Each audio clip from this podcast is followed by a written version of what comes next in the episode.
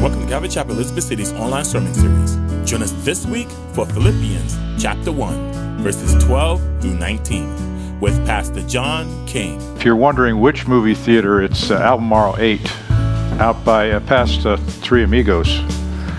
So you could go get some Mexican and then go to the movie. Who would ever do something like that? Nobody ever would do something such as that. Well, good morning, everybody. Um, you know, it is Palm Sunday, but we're going to continue in Philippians. We're going to have, as, as Heidi was saying, we're going to have a Good Friday service and we're going to celebrate Easter. Uh, but this year we're not going to have a special dedicated service for Palm Sunday. But we are going to continue in the book of Philippians. So if you would, please turn, and we're still in chapter 1, verses 12 through 20 today. Chapter 1, verses 12 through 20. Now, Paul has given his introduction, and, and remember, his introduction had was kind of lengthy. Uh, we've, we've, you know, you think you could teach through this particular book, which is only four chapters, in a real quick, you know, should be done with it in four weeks if you did chapter a week. But there's just too much stuff in here. That's just not possible to make happen. Uh, so, you know, it is going to take us a little bit to get through this wonderful book and uh, this wonderful letter. Um, but he, he had given his heartfelt thankfulness and he was describing how he prays for the church. And that was, you know, the fact that he was praying that their love would abound and that their sincerity and their wisdom would increase. And now he begins to provide details about his preaching of the gospel in Rome. You know, that's the reason why he's there. That's the reason why he's in chains, is because he stood up for Christ and he preached the gospel. You see, Paul was indeed a pioneer for Christ. A pioneer is somebody who goes into uncharted land and clears the land, if you will, and makes way for the gospel. And he was a pioneer for the cause of Christ. Now, history has proven, and you and I can testify to this, that Paul's ministry in Rome would reach millions of people with the message of salvation. And we see, and we will see today, how important it is for us as we do that, you know, there's obstacles. There's always going to be obstacles, and the enemy is always going to want to try to come against what God intends to do. And we'll learn today how Paul kept things in perspective. And this is something so important for us. You know, whatever situation we're in, we need to learn how to keep things in perspective. Sometimes you say it's the big picture. God allows our life circumstances and our situations, whether they be good or bad, to be used for His purposes. And He will even sometimes arrange circumstances in order that we complete a mission or a task for Him. So let's read our passage for today, verse 12. It says, Paul says, But I want you to know, brethren, that the things which happened to me have actually turned out for the furtherance of the gospel so that it has become evident to the whole palace guard and to all the rest that my chains are in Christ. And most of the brethren in the Lord, having become confident by my chains, are much more bold to speak the word without fear. Some indeed preach Christ from envy and strife, and some also from goodwill. The former preach Christ from selfish ambition, not sincerely, supposing to add affliction to my chains, but the latter out of love knowing that I am appointed for the defense of the gospel. So what then? Only that in every way, whether in pretense or in truth, Christ is preached, and in this I rejoice. Yes, I will rejoice, for I know that this will turn out for my deliverance through your prayer and the supply of the Spirit of Jesus Christ. Heavenly Father, once again, we thank you for the lesson that you've brought us to here. These words that were written, you know, 2,000 years ago still carry a lot of weight with us, Lord. They carry, uh, as a living word, they bring transformation to our hearts and minds. And so, Lord, would you wash us today in your word? Would you bathe us in your truth, Lord?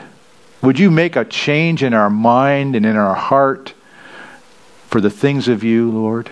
Will you turn us in your direction through your word? Go before us now, we pray, in Jesus' name. And all God's people said, Amen. Amen. So, as I said, Paul is, he, he is, you know, a mature believer, someone who has, you know, been walking with the Lord learns how to keep things in perspective. Keep things in perspective. Earlier in his letter, we talked about Paul, how he had learned to keep himself focused by knowing God's promises and allowing the Holy Spirit to control his mind. And so now we notice how he applies that discipline.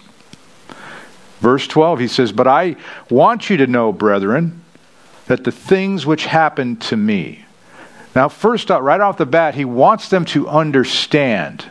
Apparently, there was great concern in the Philippian church about the fact that Paul was now imprisoned. And in the next chapter, we're going to meet a man named Epaphroditus. He's the one who actually brings the message from Philippi, and he also delivers the message, the letter, back to them.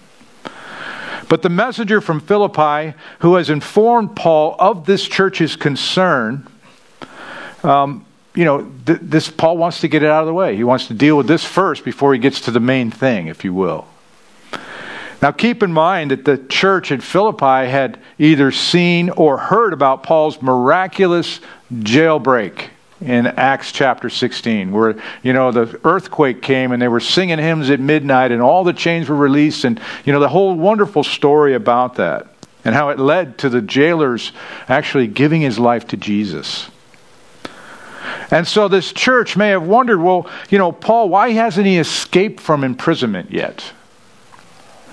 And he says here that the things that have happened to me, in other words, the circumstances, you see, it's important also to see that Paul is going to barely mention. You know, he doesn't give them a running commentary like I have about what was happening in Acts chapter 16. They would have known that. So he doesn't want to he doesn't want to concentrate on the things that had happened to him. He wants to get to the main concern, and that's the furtherance of the gospel. You know, you, your inquiring minds want to know and be reminded. So, very briefly, what things has happened to Paul? Well, for the past four years, Paul's been in, in two different jails, if you will, two different prisons. He was arrested in Jerusalem for what? Preaching the gospel. And then he was sent to prison up in Caesarea, north of Jerusalem. And for two years, he appealed his case before Rome. But don't forget, he got to speak to the high uh, officials. Uh, you know, he spoke to King Agrippa.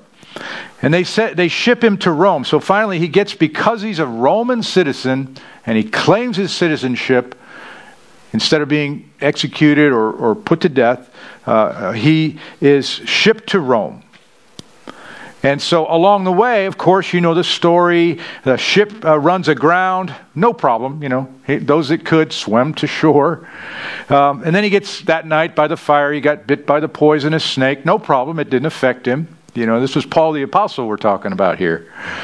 And so finally he gets to Rome. And so he's saying, look, the things that have happened to me, and they would, may have been familiar with this, his four years of being confined and imprisonment, the things that have happened to me have actually turned out for the furtherance of the gospel. He literally is saying, it's all good. all the things that have happened to me, it's good. Why? Because the advancement or the furtherance of the gospel the good news. Warren Wiersbe said this. He's, he said, The word for furtherance means pioneer advance, which I mentioned earlier. It is a Greek military term referring to the army of engineers who go before the troops to open a way into new territory. Instead of finding himself confined as a prisoner, Paul discovered that his circumstances really opened up for new areas of ministry. You know, as Christians, it seems like otherwise. It seems that we just sometimes we're just being tossed around by random winds of life and circumstances. One thing after another sometimes happens. You know, sometimes it happens over a certain season in our life where the cat dies and the car breaks and you get a flat on the highway. And, you know, those are minor things. Maybe not the cat dying, but. Um, and we recently, never mind. Oh, sorry. Uh, going down a rabbit trail I don't belong. But so far, so far, Paul's imprisonment has proven to accomplish two main things. If, you you've been following along in this letter, verses 1 through 11, we saw that Paul's imprisonment actually strengthened the gospel And in the remaining verses here in chapter 1, we see how Paul's circumstance promoted the spread of the gospel. And we will see also how it guards the faith of the gospel. All those things, the circumstances that he's going through, as we unfold, we'll see that. You know, during most of Paul's missionary trips, he was permitted by the Holy Spirit to bring the gospel to major cities. Think about Jerusalem in Palestine, or Antioch in Syria, or Ephesus in Asia Minor, or how about Athens in the heart of Greece? All those places you go on those med cruises. Many years earlier, he wrote to the church at Rome. And he expressed a great desire to preach there as well. We see that in Romans 1 11 through 12. See, the church was already in Rome before he got there. And, you know, that most people believe it was the those that had visited the Jews from Rome had been there for the day of Pentecost. Remember the day of the great day of Pentecost, where the Holy Spirit was breathed onto the church, and there were you know tongues of fire, and it was just an amazing beginning to the church. And so they eventually took this gospel and they brought their belief system back to where they lived in, in Rome. And so Paul, you know, he, he told them early on, I want to come there. I want to preach. Why? Because Rome was a major city. And, you know, he may not have expected, he, he, he was used to getting where he wanted to go, literally going where he, he wanted to go despite the obstacles and sometimes the Holy Spirit preventing him from going certain places. But when it came to going to Rome, uh, he probably didn't expect to be doing it as a prisoner. But now God would use the hatred of Paul's enemies to get him to his destination. Think about that. And so, Paul in verse 13, you know, he, he explained, why all this optimism, Paul? He explains. He says, so that it's become evident to the whole palace guard. It has become evident to the whole palace guard. In other words, the furtherance of the gospel, God's purpose in Rome at that time became evident to everyone that he was around. Now, we talk about the palace guard. This is the, the camp of the Praetorian soldiers. One writer put it this way The imperial guard, the Praetorium, consisted of 9,000 hand picked soldiers who were honored with double pay good pensions, and special duties. But among their not so special duties was that of guarding imperial prisoners by an attached chain. If you were ever in the military, you know you have those honor guards. You have the Marines; they're the best one if you've ever seen their their their uh, rifle spinning teams and all the things they do. Um, and and you know they're out there, these honor guards, these color guards for our military. You know they they they man the tomb of the unknown soldier up in D.C. Very uh, you know amazing, very impressive military display. But what a lot of people don't realize is that when they're not doing that they're doing a lot of menial tasks because most of them are very low in rank. And so they may be cleaning toilets and, and you know, taking care of their quarters. And, and so here for these praetorium, they had to, you know, hang with this, uh, you know, unfortunately they had to uh, be chained to this man. But I, that's the guy you want to be chained to, would be Paul the Apostle, let me tell you. My goodness gracious, you're praising God right now for all the times you spent in his proximity if you came to Christ because you're in God's presence right now. Remember, this was 2,000 years ago. He says, It became apparent to all the rest, not only the guard, but to all the rest. Now, all the rest, this could also have been a reference to the palace servants, the government officials, Nero's own family. They witnessed Paul's life in chains, and they were affected by it. They were affected by the gospel that he brought and the witness that he provided. We know this because later here in Philippians 4, verse 22, it says, And all the saints greet you, but especially those who are of Caesar's household. So we know. I mean, this, this was happening, okay? And he says, They're all the rest. So he names the guards and the people. He says, and explains that my chains are in Christ. I'm not just some prisoner. My chains are in Christ. You see, it's not the least bit wasted what Paul is going through. And the fact that the very same officials who would come in contact with Paul, they're going to have to create government policy. You guys know about government policy, right? They're going to have to create policy to deal with this new church this crazy explosion of people worshiping Jesus, this Jesus revolution that took place at the beginning of the church. And so they're going to be forced to examine the claims. You see, that's the, that's the key, really. When we want to witness to people, you have to pray that the Holy Spirit will open their minds so that they will be forced to examine the claims of our faith. A lot of times it ends up in this spiritual battle and arguing and all these other things. But when you get right down to it and you have to really examine what Christianity claims, it'll make or break you. You will either decide one way or the other whether you're for Christ or not. And you, you can have an informed decision, I suppose. We still see this today in the lives of men like the author. You guys know him, the former journalist Lee Strobel. In his book, uh, The Case for Christ, he asks, quote, We have to ask, why is there no other first century Jew who has millions of followers today? Why isn't there a John the Baptist movement?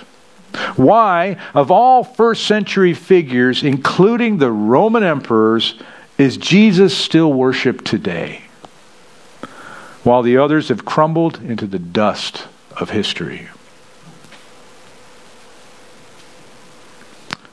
Somebody, you know, somebody's always doing math, right? They're always doing math with the, with the, with their understanding of history and, and numbers. And somebody, some have done the math on this remarkable method of evangelism. And if Paul, let's, let's say, for instance, here's a, here's a hypothetical situation that's presented. If Paul was chained to a single guard for 24 hours a day, which was the practice, and let's say they changed watch every four hours. Now, some would say they change watch every six hours. But if they change their watch every four hours, that's six separate guards per day on duty. Six times 365 equals 2,190 guards per year. So you would have 2,190 watchstanders. And it may have been some of the same, but remember, they had 9 to 16,000 guards to choose from. And so for two years, Paul, if you did that math, you would see that there were 4,380 guards sitting over Paul, being chained to Paul the Apostle. And what an opportunity for him. You can't run away, you can't hide. I mean, how else could the gospel be so widespread, even into Nero's household? Now, look, uh, there may be some problems with the calculation. Look, this is just that's just an illustration. But it was no secret, and Paul claimed it. It was no secret among the palace guards or others who worked in the palace. The gospel was spreading. Now, you can imagine, as I've said, from Paul's perspective, what's it like? What's it like if you had to be chained to somebody 24 7. Let alone the fact that, hey, uh, buddy, I got to use the restroom. Uh, but the fact that he's never alone, even though he's under house arrest. You never have any time to yourself. Somebody's always there. He'd always have that soldier sitting a few feet away, wouldn't he? One commentator paints the picture for us, if you will. At times, the hired room would be thronged with people. We know Paul had a lot of visitors come and go. To whom the apostles spoke the words of life, and after they withdrew, the sentry would sit there beside him, filled with many questionings as to the meaning of the words which this strange prisoner spoke. At other times, when all had gone, especially at night, when the moonlight shone and the distant slopes of Soracte, soldier and apostle would be left to talk. Good thing they didn't have cell phones back then. And in those dark, lonely hours, the apostle would tell soldier after soldier the story of his proud career, his early life. He'd give them their testimony, his testimony of his opposition to Christ and his ultimate conversion. And he would make it clear that he was there as a prisoner, not for any crime, but because of whom he raised rebellion. He had raised rebellion or revolt, not because of that either. He hadn't committed a crime, he hadn't raised a rebellion or a revolt, but because he believed that he whom the Roman soldiers themselves had crucified under Pilate was the Son of God and the Savior of men. And as these tidings spread and the soldiers talked them over with one another, the whole guard would become influenced in sympathy for this meek and gentle apostle who always showed himself so kindly to the men as he shared, however involuntarily, with his imprisonment. See, Paul wasn't some guy, some bad prisoner that you just want to lock in solitary confinement, that you, you know, you have to do some crazy restraining thing. No. Paul was going to use his position, his circumstance, to affect the entire world, the entire known world. And it started right there. Paul's constant witness for Christ now is a great example for you and I. And you can find it as an application. You know, you may be in a situation, you may be bound up in circumstances right now that you despise. It could be your work environment, it could be your family situation, it could be health concerns, and the surrounding culture. We see that and hear that all the time. But despite those obstacles, God is not unaware. We need to remember that. And you're living for Jesus, or the question really is are you living with Jesus? Are you living like Paul would live? Are you being, you know, now he wasn't perfect, we know that. Nobody is. But are you, you know, each and every day seeking to be pure in your actions? Are you, are you seeking to be humble and you're you seeking to do that with consistency, not perfection? So Paul's imprisonment had an effect. Now, not only did it have an effect on the non believers, you know, his captors and all the, the Roman officials and the guards, but it also had an effect on the church right there at Rome. Not only were the guards and the civil servants and the officials hearing the gospel and experiencing its effect, because the gospel will have its effect. It will have its effect. But the Christians who were already there in Rome before Paul were also having a revival of their faith. Look at verse 14. And he says, And most of the brethren in the Lord, having become confident by my chains. You know, Paul, he was, he was, he was encouraging them by the fact that he, he had joy and he saw in by his chains. And they were persuaded with confidence because Paul was setting an example. You see why it's so important that we join together to do the work of the Lord? Because by example, we can encourage one another. And the result was that they were much more bold to speak the word without fear. You know, that's the biggest thing about why Christians don't share their faith. It's because they're afraid. It's spiritual warfare. And they're afraid. You and I are afraid to tell people about Jesus. Maybe it's because you don't want another argument or whatever it is, but there's fear. And so he said they became much more bold because of what they saw. They took on courage by Paul's example. To do what? To speak the word. This is what they're doing. They're bringing the doctrine concerning the attainment through Christ of salvation into the kingdom of God. That's what the good news is. And they did it without fear.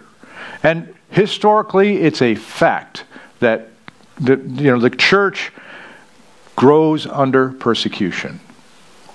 The church grows from persecution. And we have said this so many times. We've had so many discussions throughout these last, um, you know, as long as we've been alive and lived in this free country that we have and had the freedom that we have, which we're thankful to the Lord for, the freedom to gather like we do the freedom to stand on the street corner and preach the gospel, the freedom to tell your neighbors. We still, without that persecution, which we don't really want, it tends to make us lukewarm. It tends to make us so, you know, preoccupied for all the things, all the blessings. We, we can't handle, oftentimes, the blessings that God's put upon us because we become so busy, so enamored with the things of this world that we forget. And so we need people like Paul in our lives. We need guys like Franklin Graham coming to our area, okay, to stir us up. One writer put it this way talking about you and I, our, our attitude, our attitude towards our problems will either encourage or discourage other believers. I believe that's true. I believe that is true. Because you know what? We'll either let God or the devil use our problems and it will affect others. It's been said that faith is more caught than taught. Now, I need to say that you can't, doctrine needs to be taught, but faith, living by example, that's something that's inspiring. You, you got to believe that Paul, when he was going through this, he, he would, being a, a Hebrew scholar, a Hebrew of Hebrews, he would have known Genesis 5.20. But as for you, you meant evil against me, Joseph wrote. But God meant it for good in order to bring it about as it is this day to save many people alive. Recall earlier, if you will, from our introduction to this epistle of joy, how Paul was consistent in keeping his mind focused, how he wasn't going to allow feelings or circumstances to rob him of his joy and his calling. Now, that doesn't mean our feelings and our circumstances don't affect us, but we cannot allow them to rob us, to take away God's promises. We cannot allow that. Uh, you guys, I'm just going to read, you know, he's in prison. We have a modern example of that all the time. You know, we know there's people persecuted, but we support an organization called Serve India Ministries. That's where, you know, where your tithes and offerings go. We support one of these missionary groups that plants pastors in, in India. And these guys, uh, there's thousands of them being raised up and trained and they're behind bars, many of them. And we have a few testimonies of Pastor, for instance, Vikram. You know, this is one that through your offerings, you're, you're helping to support in an indirect or direct way. He said, While visiting a village for our ministry, my wife and I were attacked. We were surrounded by more than 100 religious fanatics. Those are the religious, the Hindu religious fanatics in India. And we were beaten mercilessly as the other villagers watched. They abducted us, tortured me to within an inch of my life, and they abused my wife. And you know we have there's, there's several here. I won't read them, but the fact of the matter is that you know they're there for the gospel's sake, and they're willing to take the message of Jesus Christ to a hostile place. And so their their their work goes out, and since I think it's since uh, probably when this ministry began in the early 2000s, you had uh, in 2006, they had trained 42 uh, national pastors.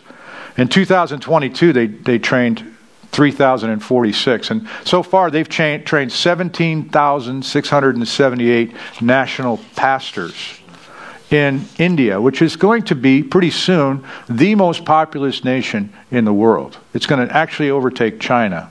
And uh, there's a reason for that, but I'm not going to go into it today. So you might be going through some adversity in your life. It's quite, quite probable. As we often say, we're either going into a storm, we're in the midst of a storm, or we're coming out of a storm. And it could be a very severe problem that you're going through right now.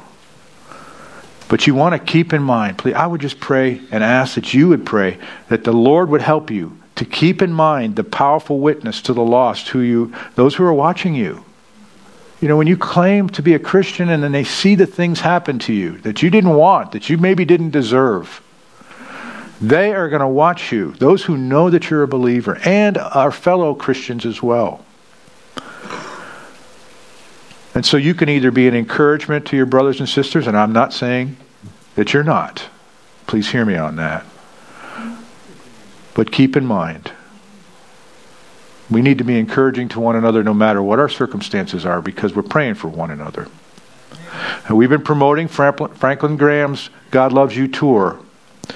And really, think of the opportunity that you and I have. Think of a way, you know, that you can renew your boldness for the gospel. To be able to speak the word to your unsaved friends and your neighbors. Next section, we see that Paul, now he leaves that, and now he's going to talk about some concerning motives. This is a good one for us. This is a good one for, you know, being in the Bible Belt and in the land of uh, countless churches. Concerning motives. Some are good and some are bad. yet the gospel advances. The gospel moves forward. During Paul's imprisonment, most of the Christians in Rome were becoming confident and bold in their faith, as we just said. Yet some of them had ill motives. Some of them had ill motives. And so he says in verse 15 Some indeed will preach Christ even from envy and strife. You see, we're talking about the ugly side of the ministry. If you've been walking with the Lord any time and you've been involved in church through your life, you've all we've all seen the ugly side of the ministry. And so we're being reminded that not all motives are pure, even within the church. Now, in case Paul, or you and I for that matter, in case we didn't have enough stress in our lives, now he has to make mention of those who are criticizing his stand for Christ. The sad part is that these attacks are coming from other preachers. They're actual Christians saying these things. Some of them are simply envious of the apparent success he's having in reaching those holding him in chains. Others are against him because of their own fears that Paul is bringing down the heat, the unwanted attention to the church. Are you really, Pastor John, going to have us go stand out of an, outside of an abortion clinic? Don't you realize people are taking pictures? Don't you realize somebody could put that on social media and destroy our lives? How about the local potato festival? We know how that went down. Some of you know what I'm talking about.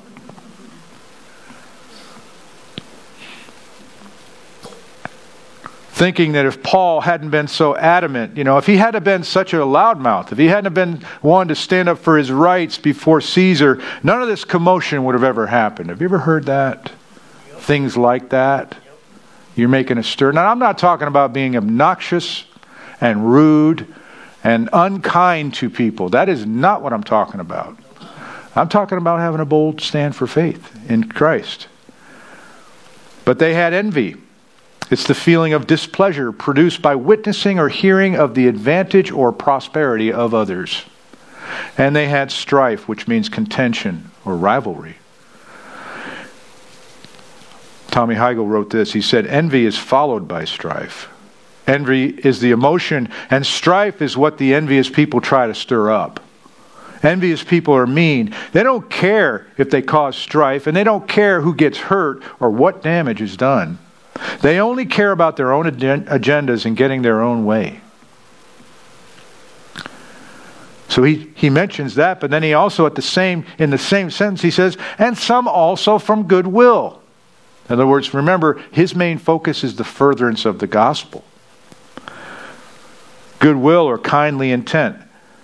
You know, they're they're doing by by good pleasure. Their motives are pure. And then he explains a little further in verse 16. He says, The former preach Christ from selfish ambition or partisanship. You know, it's us versus them, it's rivalry. Or not sincerely, they don't have pure motives. And one of the reasons he throws on, you know, the icing on the cake is he says they're doing this to make my, my life more miserable in jail. You're, they're trying to add affliction to his chains by how they're coming against Paul and how they're preaching the gospel. You see, Paul had enemies within the church. Warren Wiersbe says Paul, Paul's aim was to glorify Christ and get people to follow him, Jesus. His critics' aim was to promote themselves and to win a following of their own. They wanted to grow their own ministry, they wanted to bring glory to themselves. Instead of asking, Have you trusted Christ? they ask, Well, whose side are you on? Are you on Paul's side or are you on our side? I mean, we've, I've had those conversations. Are you CCA or CGN? Though some of you know what I'm talking about. Whose side are you on? Verse 17, but the latter out of love. Again, he keeps the positive, knowing that I am appointed for the defense of the gospel. The latter out of love. That's agape love. That's love sourced in God Himself. Agape love. And notice, it's so important. know it. Not only do they agree with Paul, he knows that he's called. He knows that he's called to do the things he's doing. And they agreed with him. They said they know that I'm appointed or set for God's, God's intent. And what's he set for? The defense or the apologia, the defense of the gospel. Paul knew his calling. In Acts 9:15, we have a record of the Lord's words to the man named Ananias. You remember that. Right after Paul's miraculous uh, conversion on the road to Damascus. And in a vision, the Lord instructed Ananias to go to the house of a man named Judas, where Paul, or Saul at that time, who had been blinded by the light of Christ. His eyes he couldn't see for three days. And so this vision that Paul had, he had a vision of a man who was praying and actually seeing. Paul was seeing in his mind's eye a person named Ananias, laying hands on him to restore his sight. And this man, Ananias, he was fearful of Saul of Tarsus because of his, his reputation. So he was hesitant. And so he said to the Lord in Acts 9, verses 15 and 16, uh, he had already told the Lord he didn't, you know, essentially didn't want to go near Paul. But the Lord said to him, Go, for he is a chosen vessel of mine to what? To bear my name before the Gentiles, kings, and the children of Israel. And what's Paul doing right now? He's in the prison. All those years later. And he's going to be, his case will be heard before Caesar Nero. So Paul knew this, and he knew this as he lived out his calling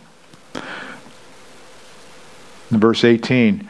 So then Paul, he, he presents the situation, you know, the ugly side of ministry, those who are purely motive, those who have ill will, and then he asks the question, what then? What then? Uh, do I, when I get out of prison, do I hunt them down? Do I punch him out? Do I let them know what's going on? Do I write a letter saying, don't be with these people or stay away from them? No. He says, what then? In other words, under these circumstances, what, what is the conclusion, Paul? And he says, notice what he says. Only, only that in every way, whether in pretense, ill will, or in truth, Christ is preached. Christ is preached. And in this I will rejoice. Yes, I will rejoice. See, Paul takes the high road. And that's often what we're called to do is we're, we're called to take the high road in ugly situations when people with ill will and ill motives try to abuse us and run us down. Paul is our example. You see, Paul refuses to allow the enemy to win. He knows how powerful the gospel is despite the wrong motives, and he can find joy in knowing that people are still getting saved. Even though Christianity seems to be on a decline in our nation and Western civilization in general, every year the numbers who attend church goes down and down and down. Now, look, I'm not so sure that it's all that true in many cases, but overall, it's not a, a very uh, optimistic picture of the growth of the church in our society. But we're not to lose hope. The Bible teaches us through the words of Jesus in John 12 24. He says, Most assuredly I say to you, unless a grain of wheat falls into the ground and dies, it remains alone, but if it dies, it produces much, much grain. From our Lord's death on the cross, right up to the present day, the gospel is being spread until the great harvest of the Lord's return. And around the world, Christianity is the number one religion. You know, the experts tell us around the globe, Christianity is growing faster than any other religion in the world. It's just that we live in our society. We're, you know, we're in this, this place, which I'm thankful for it.